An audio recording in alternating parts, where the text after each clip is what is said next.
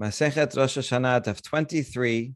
We saw the Mishnah regarding the ceremony of the torches that they would use uh, going all the way from the from Jerusalem, from Hadazetim, and then it would travel up north and then eventually all the way out to Bavel, so that within a few minutes um, of, uh, of announcing Rosh Chodesh, the entire um, land of Israel and Bavel would be able to know the correct date, and in that in that time they would not have to keep Yom Tov Sheni, at least not in Bavel. So now we're going to give some more details about exactly how these bonfires work. We're also going to explain this uh, missing link over here. There seems to be a lot of uh, distance uh, to be able to see that far. And um, also, exactly when did they light the torches? The torches would only be effective at night when you can see them from far away. Uh, so, which night would they light it? After all, usually you could see the new moon uh, toward towards the evening. Uh, however, Bet Din does not convene until the daytime, so really they would not be able to clear it until the next until that day during day of Rosh Chodesh, and then so they could only first make the bonfires the night after the um, the Rosh Chodesh is declared. So that's what we begin with here. Tenora banan en masin masuot ela al hachodesh שנראה בזמנו לקדשו ומתי מסיעין לאור עיבורו. So for example, let's say today is Sunday, let's say today would be the 30th of the previous month and tomorrow would be the 31st. So Rosh Chodesh theoretically could be today or tomorrow. So if the Chodesh, if it's if the month is seen at its time, in other words, the witnesses saw it um, last night, around sunset time. And then eventually they would come to the Bet Din today during the day and they would say, okay, today is Rosh Chodesh. That means Bizmano. That means the previous month was Chaser, only 29 days, and this day is Rosh Chodesh. Uh, only in that case do they make the bonfires, and they would make the bonfires tonight. So even though tonight is already the second day of the month, and so it would be too late for them to know when to pray Musaf or anything like that. Um, the essential thing is that they would know going forward, when any holidays or anything during that month would be, they could set their calendar and they would know for sure that tomorrow is not Rosh Chodesh. So then they could go back to their regular schedule. We're going to see there was a custom not to do work on Rosh Chodesh.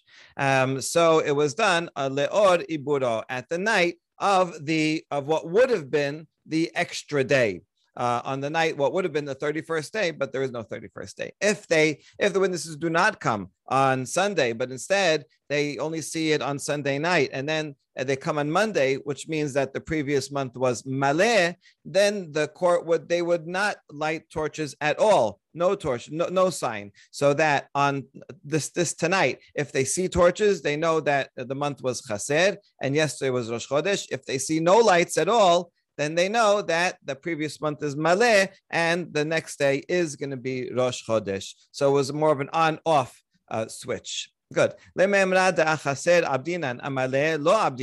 So according to this, only if the previous month was chaser, then they would make torches. If the previous month was maleh, then they would not make torches, and they would know from the lack of torches that's maleh. My tama, what is the reason for this? Why don't why don't you make torches uh, both nights? אמר רבי זרע גזרה משום ראש חודש חסר, שחל להיות בערב שבת. Right, the question is why not make a do torches tonight if the if the Rosh Chodesh was today, and if it ends the Rosh Chodesh ends up being tomorrow, then make the torches tomorrow night. That the that will say the previous day will be Rosh, was Rosh Chodesh, and the answer is because we're it's that system will get messed up if Rosh Chodesh Chaser, in other words, it was only the 30th day was Rosh Chodesh, and that day was Friday, right? The witnesses came on Friday and says today, this 30th is really the first of the next month. So then normally you would do it, uh, make light torches that night, but that night is Friday night, that's Shabbat. And although it's true we violate Shabbat for, for witnesses to come to the Bet Din, we do not violate Shabbat to get the word out for messengers to go out. So there's no permission to violate Shabbat and make torches in order to get the word out. So we wouldn't be able to do it Friday night. So Emat Abde, when we make torches, Bapuke Shabbata would have to be only Motza'e Shabbat. Diamat Nebed Amale Atu Now, if you're going to wait till Saturday night, Rosh Chodesh was Friday, and then you're going to light them Saturday night. Now, if in general you always light, um, you light either the first night or the second night, and depending on when the Rosh Chodesh is, but you always have torches. Then, in this case, it would be confusing. Um, some people may think, oh, I guess that Rosh Chodesh was Friday, but since they couldn't light them Friday night, so they're doing it at the first opportunity, which is Saturday night. Or maybe Rosh Chodesh was Saturday and now they're and that's maleh, and there they are lighting torches because now it's Saturday night, which is when they would normally light torches for a maleh month. And so you see that uh, since you can't do it Friday night, the sign on Saturday night is ambiguous and confusing, and therefore they said all uh, all week long, no matter no matter when it falls out, we will only light torches on that night that is Rosh Chodesh, and not and and not on the maleh. And that way, if the Rosh Chodesh is in fact on Friday night, they would light on Saturday night, and then they would know oh saturday Now doing saturday night because it was friday. And if it ends up being if it was saturday they would not light at all because they never light on maleh and then that would be clearer. Okay good. Now last question on this video ben Amale ben ben achaser. V'chimikla rosh chodesh ba'arev shabbat lo le'avid kelal. V'chavan de lo avdinan mosei shabbat. Hold on, we can solve this problem that you had that you had just now. Why not uh, during a normal month, when uh, uh, whenever it's, when it's during a weekday, we should light the torches, whether it's maleh or whether it's chaser, the night after Rosh Chodesh. Either way, um, the, the, the night after the 30th or the night after the 31st. And then if it happens to come on Friday, we will not light at all. We will know this is everybody knows the system, right? If it ends up being Friday, you're not going to find any torches on Saturday night because if you, if you find torches Saturday night, then those torches are for Maleh, and it means Rosh Chodesh was on Shabbat. So when you don't do it on Shabbat, then they um, and since we do it always for Maleh, they'll know that it was chased if you don't find any tor- any torches, right? So really, the, you could uh, remove the ambiguity as long as everybody understands that. And that makes perfect sense. Um, so we reject that.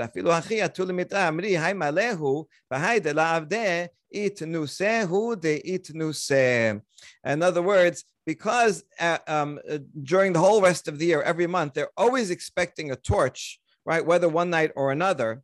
So this, in this case, they'll come to make a mistake because they'll say maybe, in fact, it's maleh, and the fact that they didn't do it um, is because it didn't work. Um, in other words, maybe they didn't get a chance. That for some reason they they they lost the matches, or maybe some persecution, and they couldn't light the fires. In other words, when they see an absence, they're not going to be like, "Hey, why is that?"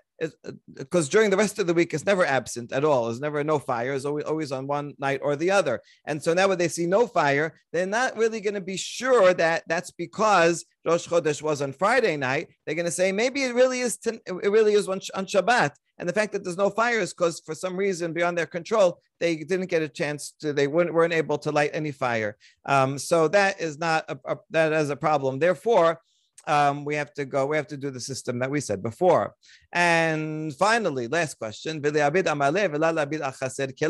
So now we're saying, okay, we agree. It's better to, in general, only do it one of the nights because that way people will be used to the idea that a lack of, tor- of, a, of fire is also an indication, and then they'll be used to that. But if you're going to choose one night, why not choose the second one and not the first one? Anytime it's maleh, then make a torch that the night after that. And so if, if you see no torch at all, you'll know it was the first day. Um, so why not do it that way? Because it, then people won't know when Rosh Chodesh in fact was until after both days until after the 31st. And then that means they can't do melacha. There used to be a custom not to do melacha, especially, and this went on for a long time. Uh, especially women would not would not do certain types of work on Rosh Chodesh. So on the first day, on the 30th day of the previous month, they would not do work because maybe that day is Rosh Chodesh. And if they see the if the indication is that night, um, whether there's a torch, then that was Rosh Chodesh. Then they know, oh, was Rosh Chodesh. Now we can continue to do work on the next day. So that works better. If you wait till the second night after the 31st uh, to make to give the signal, then they're not going to know anything until then. And then every month they're going to have to uh, suspend work for two days. So it's more inconvenient. And so that explains their system. Very good. Now, Mishnah continues and says, maybe in kilon, kilon sot. Now we're going to go into a detour about different types of wood. Since it describes that it made, they brought cedar poles and then they wrapped it with other types of wood uh, to make these torches. So we're going to get a little uh, lesson in botany. Amad Yehuda arba'a mine arazim hem. Uh, there are four types of, uh, of, of, cedar trees. It is katrom, as shemen u berosh. So there is just the regular cedar, katrom. You can see actually this is probably uh, comes from a Greek word because the taf and dalet in uh, all languages switch with uh, are, are, interchangeable. They're both dental letters. So this actually says cedar, cedar. Um, and so these are all other types, are pine wood and cypress. Kartom, what is kartom? That itself is, has another name, Amarav Adera. Zo Galmish. Others give other names for this type of cedar. Now, what we just said before is that there's four types of cedars, but we're about to say another opinion. No, actually, there are 10 different subspecies of cedars. שנאמר אתן במדבר ארץ שיטה והדס ועש שמן, אשים בערבה בראש תדהר ותאשור יחדיו. This pasuk in Yeshaya is talking about in the end of days in the future, all the wilderness will all be populated with beautiful trees, all forests, and it lists different types. And so if we count here, there's seven of them. There's cedar, acacia, myrtle, pine, and also uh, cypress, plane tree, and a larch. So there you go. Well, that's only seven actually. Um, but Erez, uh, we're now going to translate some of these into Aramaic. What is it? What is Erez? Arza. Shita tornita. Hadas asa. That's myrtle. Es shemen afarsema berosh berata tidhar shaga te'ashur shoribna. If you're more interested in exactly what these uh, species are, you can look at the notes on the side here. Okay, so now we know that there's not just four, but he said there's 10. This pasuk only said seven. Haneshimavu dimi amar hosifu alehen alonim almonim almogin. Oh, besides those seven in that pasuk, there's three more, and uh, they are the terebinth oak and coral wood. Uh, what are these in Aramaic? Alonim butme almonim balute almogin kasita. Ika de amre, or another version of what we just said. Adonim, Admonim, Almogin, right? The three added ones are these. And what uh, Adonim, Are, Admonim, Dulbe, Almogin, Kasita. And that's their translation into Aramaic. So there you go. There's all these 10 types of cedar trees. Okay, the last one that we mentioned is coral wood. That would be wood that you get from coral that grows under the sea. And so now we're going to go to a tangent about coral which is really fascinating. How do you get coral? It's really difficult.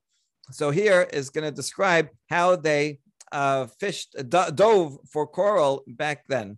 Vesi adir lo ya'abirenu. Another pasuk in Yeshaya uh, talks about at the end of days is going to be a great river that will come from the Temple Mount and go all over the place. This river is going to be so big that even a large ship will not be able to cross it. That's that's si adir. Gedola. Talking about a big ship. Okay, why are we talking about a big ship? Because they would use a big ship, one that looked kind of like this. This is a warship from Roman times, and they would use that for uh, for diving for coral. How would they do that? My two sheet shata. They have to bring uh, 6,000 workers who worked around the year, 12 months or or the version is that they would bring um, 12,000 people, uh, workers, and they worked for only six months. Okay, either way, this took a lot of work. And they took a ship, a big, nice big ship like this, and they filled it with sand until it sunk down to the bottom of the ocean, um, of the sea, where the coral is bar amorai, and then divers would go down. I mean, they didn't have diving equipment, Um, as, you know, they weren't scuba, but they held their breath. And there are people that do this today. They train and they can hold their breath for a few minutes and go down. So these were experts. And then uh, they would tie uh, flax ropes around the coral, and the other side they would tie to the boat. And so you had all these 6,000 or 12,000 people, and they're all tying. וקטע להו בספינתה, ונטלה חלה, ושדו לבראי, וחמה דמיד ליה, עקרה ומטיה. And they would um, then take the sand uh, off the ship, right? Remove it, and then the boat would start would rise, and uh, with that strong, powerful rising, it would pull all the coral that was attached to the to the ropes and pull it up to the top. And then when they got to the top, they could just uh, bring it into the boat, and that is a tremendous amount of work. But that's how they harvested coral. Machalif al had teren bechaspa and they um, they could cha- exchange it for twice its weight in silver. So it was uh, well worth the effort. Tilat parvata haven terte be'armai vechada de be'parsai. Um, these coral uh, were found in ports. Uh, there were three ports, uh, two that were belonged to the Romans and one to the Persians. מדבר מה מסקן כסיתה, דבר פרסה מסקן מרגנייתה ומקריאה פרוותה דמשמהיג. The Roman ports, they got corals from them. The Persian one, they were able to find pearls there, and it was called the royal port. All right. Really interesting. Amar Yochanan. And uh, uh, following, since we quoted these pesukim about trees, we're going to add another, a few agadot also about trees. Uh, Rabbi Yochanan says, Kol shita v'shita shenatlu goyim Yerushalayim atid HaKadosh Baruch Hu la la. That when the enemies of Israel came to Jerusalem and they took trees from the Bet HaMikdash and from Jerusalem, um, they, uh, they're going to have to pay back every single acacia tree that they took they will bring back. Shita. Will plant once again uh, those and, and bring them back. And ela hayata. And desert refers not to some desert, but rather Jerusalem itself, because Sion, Jerusalem, was made into a wilderness during the time of destruction, and it will all be brought back.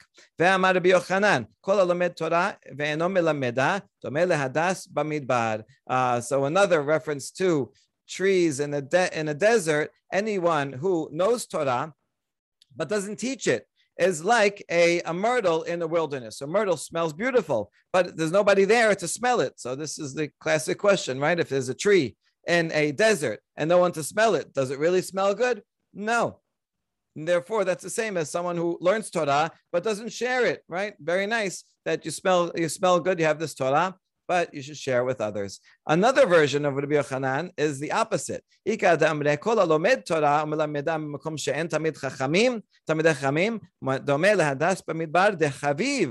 Uh, anyone who learns Torah and teaches it in the wilderness, in a place where there are no other sages, that is like a myrtle in the desert. And that's beautiful. The desert, even though there's not, not too many people there, but once in a while someone passes by and they appreciate that myrtle so much more. In other words, if you're in a place that has so many myrtles, you're in the botanical gardens, this one myrtle doesn't doesn't make a difference. And so if someone teaches Torah in a big city where there's lots of Talmidei Chachamim, it's good, but it's not as um, uh, it doesn't stand out as much as someone who teaches in the middle of nowhere.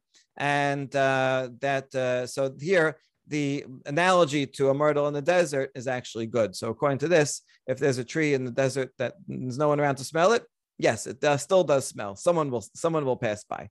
ואמר רבי יוחנן, אוי להם לגויים שאין להם תקנה, שנאמר, תחת הנחושת אביא זהב, ותחת הברזל אביא כסף, ותחת העשים נחושת, ותחת האבנים ברזל. So following up on the fact that the, the enemies of Israel have to pay back whatever they stole, um, but there are some things that they won't be able to uh, have a remedy for. So the pasuk, uh, another pasuk in Yeshaya says, for brass, uh, I will bring gold. In other words, uh, anything, any brass that they stole, when they come back, inflation and penalties, they have to bring gold for the same weight.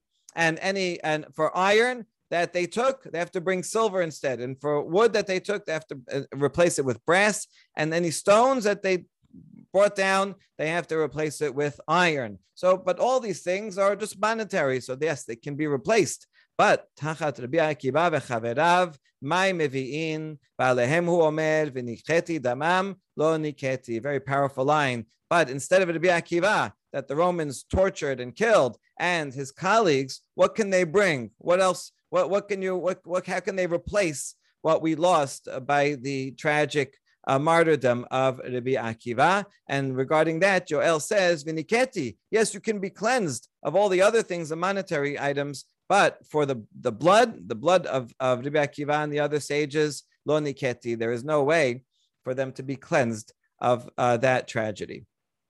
Okay, and now back to the Mishnah. And so we mentioned that uh, we uh, they we make the torches all the way till Baltin, which was somewhere in Bavel. My bet Baltin, where exactly is that? Amarav Zobiram. Okay, they, they knew where that was. My Gola. And then it says that they would continue, that was the last stop, but they would continue waving up and down until the entire diaspora was a light like a big bonfire. And we're wondering, what does that mean, a big bonfire? We just know that there is, you know, there's a line and that's the last stop. How does it look like the whole diaspora is lit up on fire? Uh, so here we have the explanation. Amad of Yosef zo Pumbedita. Gola means Pumbedita, like the whole city. Maikim durat esh. And what do you mean that was like a bonfire? His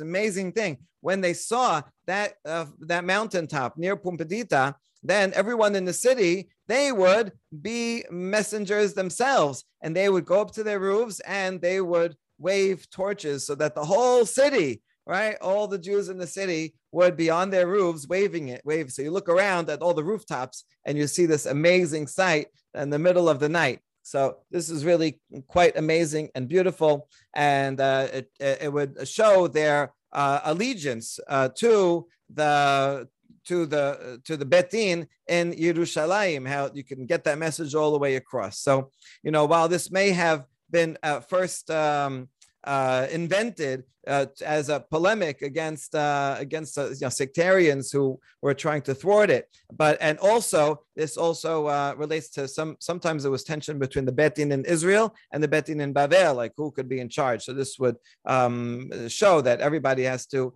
follow the calendar in Israel, which is a good thing to have one calendar. Otherwise, there would be a danger of having two calendars and separate to two people.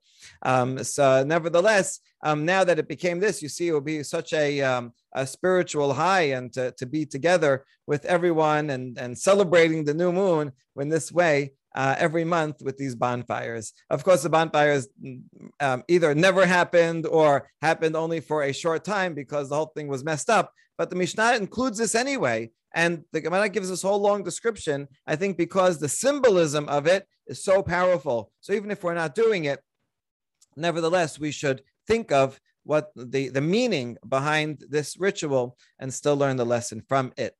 Tanya, Rabbi Shimon ben Elazar Omer, Af Charim Uchayar vegeder v'chaveroteha.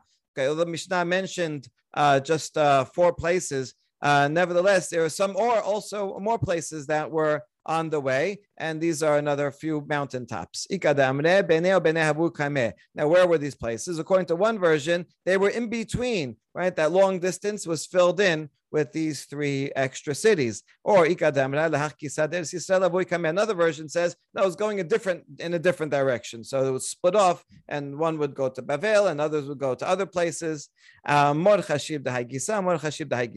one thinks that these places are in one direction, the other thinks it's in a different direction. Between each the each one of these mountaintops, there would be there was eight parsaot. Uh, so how much altogether? Well, if it's four stops, and that would be telatin v'terten, that would make 32. But go look, if you go, go to travel from, from the Mount of Olives till Bet Baltin, right, and calculate if you're going to walk there and see how long it is. It's much more than that. So how do you explain this? Amar Abaye istatume istatum. No, the way that they used to go is not the same as the way the way that we go now. When we go now, there's all kinds of roads that they used to be straight roads. Now the roads are blocked, and we have to go in circuitous uh, routes. As Hosea says, I'm going to hedge up your way with thorns and so you won't be able to find the path. So we, uh, our paths are not as straight as they were back then. My paths he made crooked. The course of the exile have become longer. Uh, so actually, this makes a lot of sense because you're going from mountaintop to mountaintop, then you're going as the as the crow flies. It's just a direct right, a direct uh, um, uh, uh airspace uh, that you're going from one to the other. If you're actually traveling, you have to go around and up and down all these mountains. It would take a lot longer. All right, beautiful. And now we go to the next Mishnah. We're going back to the witnesses that would come to Jerusalem. And when they came to Jerusalem, there might be hundreds, even thousands or tens of thousands of people that are coming from all over the place to be witnesses because they all saw the moon. And everyone who sees it as mitzvah, they should go. Chaser Gedolai Tabirushalayim Bet Ya'azeh Kaitan Nikret. So it was a big courtyard. That would be the holding station for the witnesses to wait. It was called Bet Yazek. We'll talk about why it's called that. Ulsham kol adim kansim betin botkim otam sham. All the witnesses would be there, and then the, the Sanhedrin would check them out in that area. And they would put out a lot of food uh, uh, uh, hors d'oeuvres and, and appetizers and, and meal and uh, everything big big so that everybody would come. So this is uh, one of my favorite Mishnayot. It shows that some things never change, right? You want people to show up to an event, just advertise that there's food, and that way they will come because they come once and they see the food, and then the next year or the next month when they see it, they say, "Oh, should we bother going? It's such a long way." And they'll be like, "Oh, remember those borecas? Oh yeah, that was fantastic. All right, let's go. We'll we'll get some borecas too." Um, all right, there is a question here because you're not allowed to bribe uh, witnesses. Um, so is this, you know, are they're going to come just for the bodeka so they can make up some testimony? So these shanim discuss that and they say that they're not worried. You're not really paying them directly for it. Okay, but hayuz misham kol hayom. Um, now, at first, they would come anytime during the week, um, but on Shabbat, they, since they came, they, they would not be able to move. There's a halacha. If you leave your techum, if you leave your city and go to another one, let's say did it by mistake, you didn't realize, then you can't move. Once you're outside your techum, you're not allowed to move at all. So these witnesses, they're allowed to, to leave their original city and come to Jerusalem. But once they're in Jerusalem, they now they're serving as witnesses. Now they can't leave. They couldn't leave from that spot. And that was very inconvenient. And so now people said, I don't want to go to Jerusalem on Shabbat because then I'm going to be stuck there in that in that little spot the whole day. So Rabban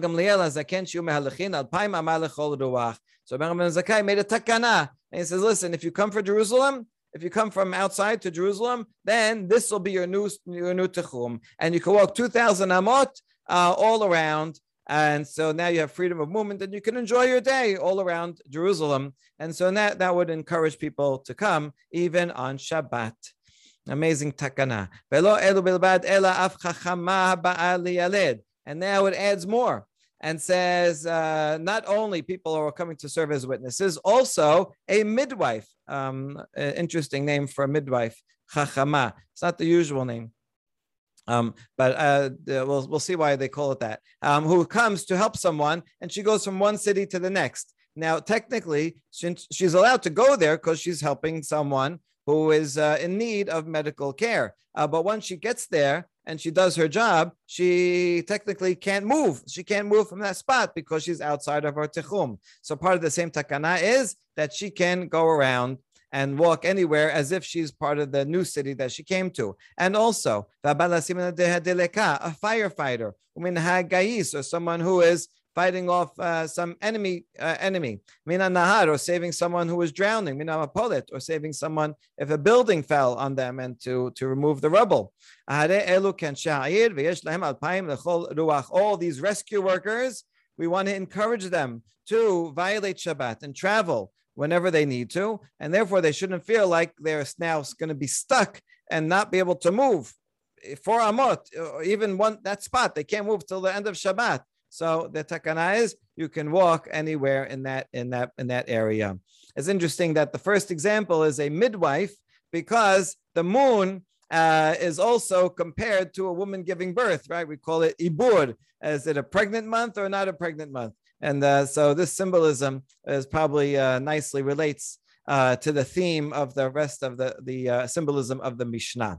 Um, this is a, a, practical halacha too, because nowadays you might have a, a Hatzalah driver. And so he drives someone to the hospital. Okay, that's great mitzvah. You just uh, help save someone's life. How about going back home? So technically, no, you're not saving anyone when you're when you're driving back home. So spend the rest of Shabbat in the hospital. Um, but then, if you say that, then they're not going to want to go and pick up the person in the first place to take them to the hospital because they don't want to spend the whole day, and then that'll be uh, dangerous for the person. So therefore, um, the poskim discuss this, and uh, they discuss cases uh, when and where the the, the uh, Hatzalah driver will be able to to drive back home, even though there's no patient with him, so that they will uh, want to do it the next time, and also to be ready just in case anybody else calls and they need to be around. Uh, good. So that's the Mishnah. Gemara iba lehu question bet yazek tenan or bet yazek tenan. This place, this courtyard, how, what exactly is the name of it? Is it Bet Yazek with an ayin or Bet Yazek? It's interesting because they didn't have, they didn't write down the Mishnah until until times of the Geonim. So this is all oral, and so orally it's uh, easy to to um, to mistake Yazek and Yazek. It's actually you'd only make a mistake if you don't pronounce the ayin. And it seems that in those days they in Eretz Yisrael they did not pronounce the ayin uh, very clearly. We can see that from other places, and but here also this is one. Okay, so anyway, what's the difference between these two names? Bet Yazek Tanan Lishna Ma'al Yahu Tichtiv Vayazekehu Vayisalekehu pasuk in Yeshaya that's talking about the mashal of the kerem. It says Hashem. Uh, imagine someone who makes this uh, uh beautiful um, uh, uh, the, this beautiful uh, um, uh, uh, garden and takes care of it. So too, Hashem took care of Bnei Israel and set them up and everything. And then uh, Bnei Israel sinned. Anyway, so in describing the the farmer clearing away the digging and clearing it at, from stones, he's improving it. So this vayazekeo means a good, a positive word to clean something up and to make it nice. So is it called bet yazek because it was such a beautiful place? או דילמה בית יזק תנן לשנת דסערה הוא דכתיב, הוא אסור בזיקים, or maybe it's called that uh, because the, this word also comes up in Yirmiyah. When Yirmiyah himself is put in chains by the Babylonians, he says he was bound with change, and the word for change is bazikim. Is it called bet yazek? Um, because it's a place where they are chained. In other words, they're in jail because they get there and then they can't move after that, right? It was before, before the Takana of Rabban Gamliel, there was a holding pen and they weren't allowed to get out. So it was a negative term. So which one is it? Is it a place that's all really nice or is it a place that you're stuck there? So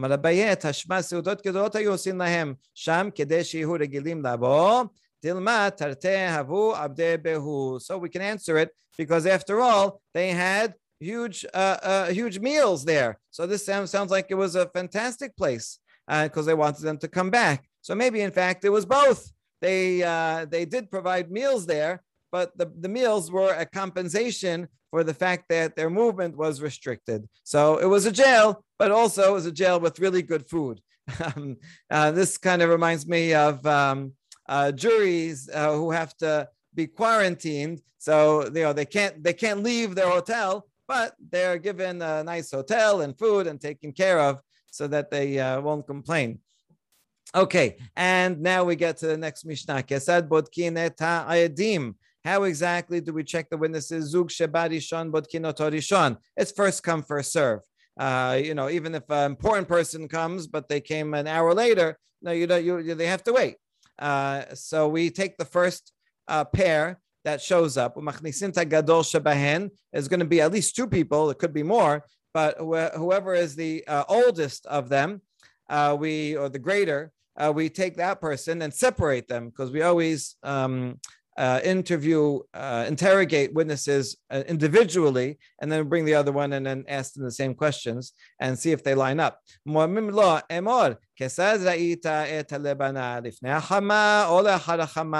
How exactly did you see the moon? Did you see it in front of the sun or behind the sun? In other words, which one did you, did you see first?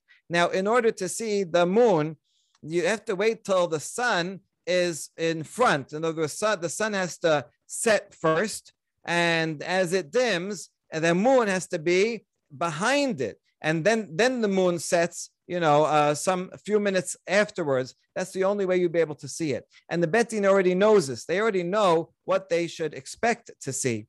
And so, therefore, this is important whether they see it before or after.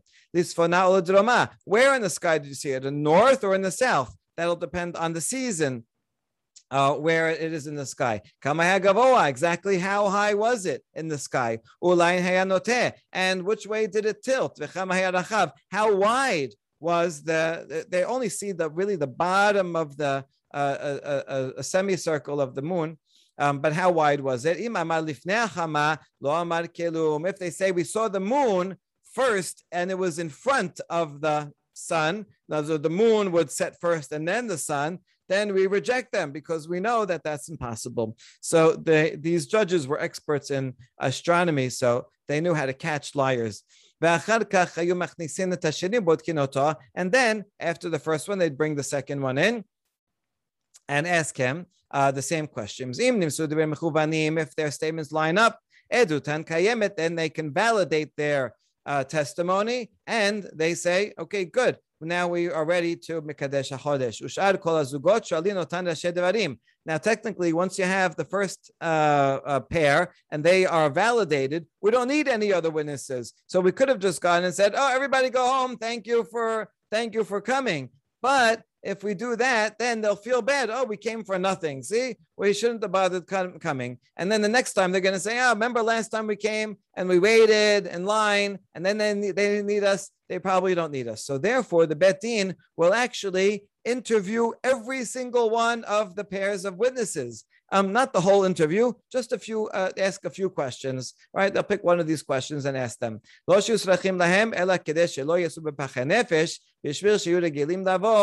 that they need them, but only so that they don't uh, leave disappointed, so that they will come back the next time. You know, if anyone's ever done jury duty and you wait around all day and they don't call you, you see, yeah, we wasted a day for nothing. They didn't need me. So it'd be a good idea to have a person do something at least uh, right ask be asked a few questions um, so that you feel like oh yeah that was fun i came. And they'll also remember the burekas for next time and make sure to, to continue coming.